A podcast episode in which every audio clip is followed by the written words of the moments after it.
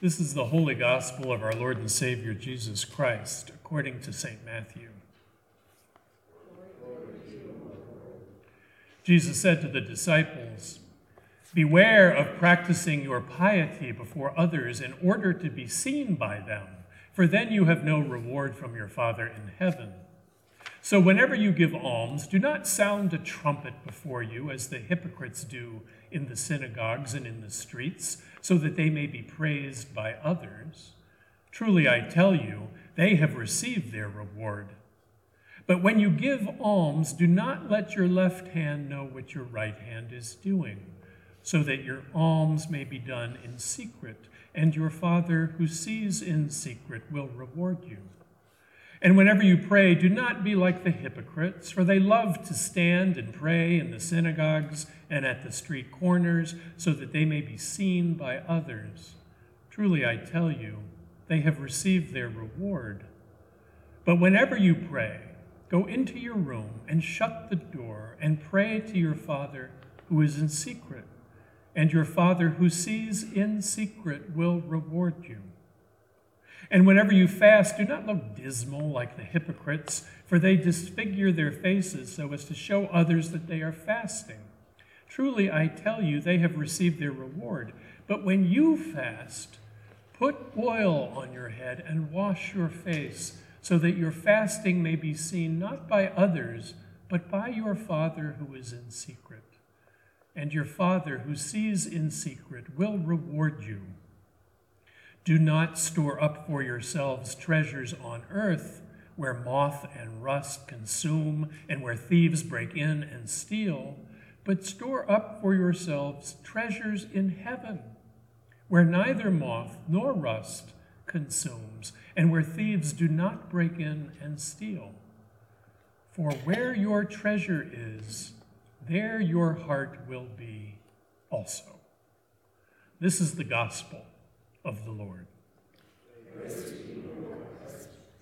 Please be seated.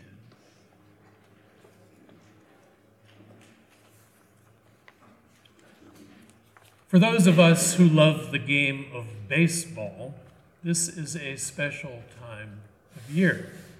It is when pitchers and catchers report for duty and the rituals of spring training commence. Small communities in Florida and Arizona are suddenly transformed into oases of athleticism for those weary from the cold and gloom of winter. Obscure towns with strange names like Kissimmee, Jupiter, Port St. Lucie, Clearwater, Surprise, Vero Beach, Fort Myers, Scottsdale, and Mesa instantly become hubs of hopefulness for players and fans alike, convinced that this year will be different, that maybe, just maybe, a pennant is in the offing. Even though we're hundreds of miles from such places, even now my imagination transports me to these emerald isles of baseball heaven, Eden, as it were. I close my eyes and feel the warmth of the sunshine beating down on my face. The scent of freshly cut grass mingles with the aroma of roasted peanuts, and the stillness of a lazy afternoon is punctuated with the intermittent sounds of maple bats cracking against balls wrapped and stitched in leather. The playing field, aptly called a diamond, to capture both its shape and beauty, is luxuriant but well manicured, an expanse of green, circumscribed by the whitest and cleanest of chalk lines. The infield is a rich and finely groomed patch of clay, somewhere between a red and a brown in color. The voices of players chattering words of encouragement to one another echo throughout the ballpark. These are the sights and sounds and smells of a new season. Yet, as glorious as the atmosphere of spring training is, veteran players know well that the secret of the season lies somewhere else. The deeper truth of spring training resides in what wise coaches call a return to the fundamentals of the game. Spring training is about getting back to basics, running wind sprints that fill tired old lungs with fresh air, weight training to tone the muscles. It is a time for drills, endless routines of throwing and catching, catching and throwing, the steady repetition of swings in the batting cage infielders taking ground ball after ground ball, outfielders shagging flies off of fungo bats, pitchers perfecting their pickoffs, base runners relearning the rhythms of the base paths.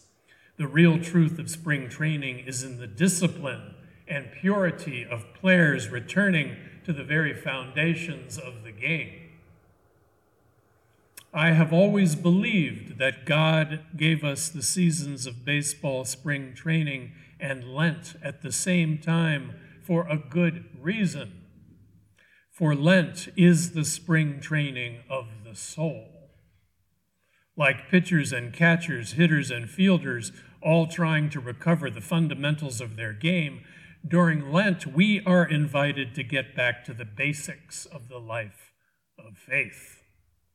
It is a time of reflection, repentance, self discipline, prayer, and perhaps most fundamentally of all, an occasion for remembering our complete dependence upon God for all that we have, all that we are, and all that we hope to be.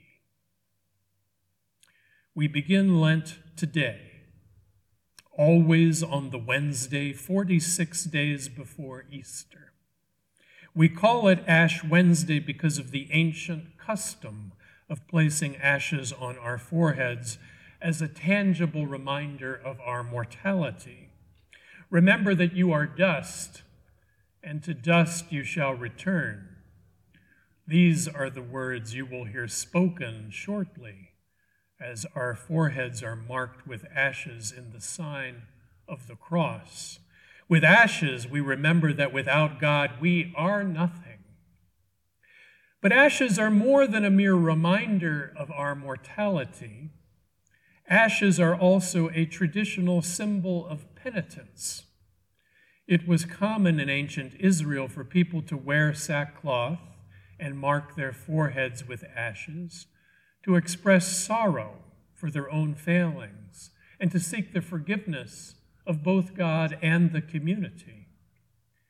The early Christian church in around the sixth century adapted this practice as a means of marking the beginning of Lent, and so Ash Wednesday was born.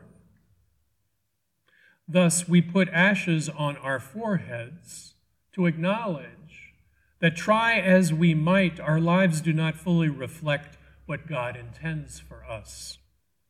The mark of ash is a visible symbol of the regret we feel about the many ways in which we fall short.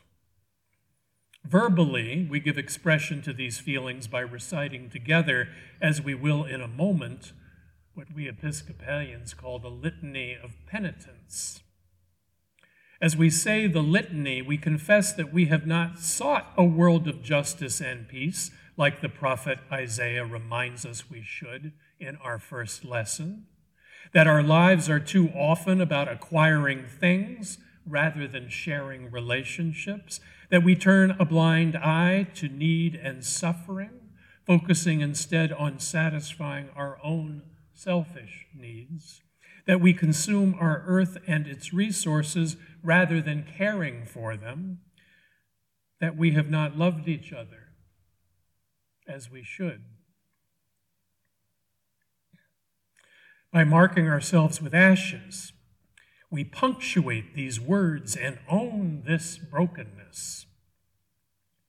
But the point of such repentance is not to wallow in guilt, just the contrary. The aim of such self examination is to be liberated from that which imprisons us. For the good news is that God comes to those who are broken. He comes to those who seek his mercy. He comes to those who open their hearts and tell him their secrets. It turns out that what God wants from us is not perfection or moral rectitude, but rather honesty and faithfulness. If you want to see what such dark honesty looks like up close, I would invite you to go to an AA meeting. The one simple and unalterable practice at such meetings is that if you want to speak, you first have to acknowledge that you are an alcoholic who cannot help himself or herself. When someone gets up and says, Hi, my name is Bob and I am an alcoholic, all conceit and pretense in the room evaporates. And when all those gathered together respond, Hi, Bob, they are standing in solidarity with Bob's brokenness, welcoming him to a community of those struggling for wholeness. As Frederick Buechner observes in his little book, Telling Secrets, quote, while I do not believe that groups such as Alcoholics Anonymous are perfect any more than anything human is perfect, I do believe what goes on in them is far closer to what Christ meant his church to be and what it originally was than much of what goes on in most churches I know. End quote. One way to think of the ashes on our foreheads, then, is to see them as our first step toward recovery. The recovery of our wholeness of our holiness as we acknowledge to ourselves and to the world that we are, in fact, helpless in the face of our sin. But here again, there is good news. For even though we may be helplessly lost in our brokenness, in Christ we have already been found.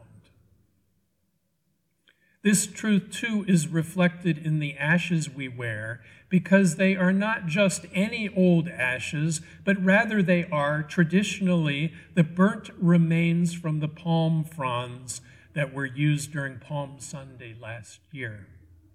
The very palms with which Jesus' followers welcomed him into Jerusalem on his way to the cross. In this sense, then, the ashes that we press on our foreheads tangibly connect us to the last week of Jesus' life and to the Passion story.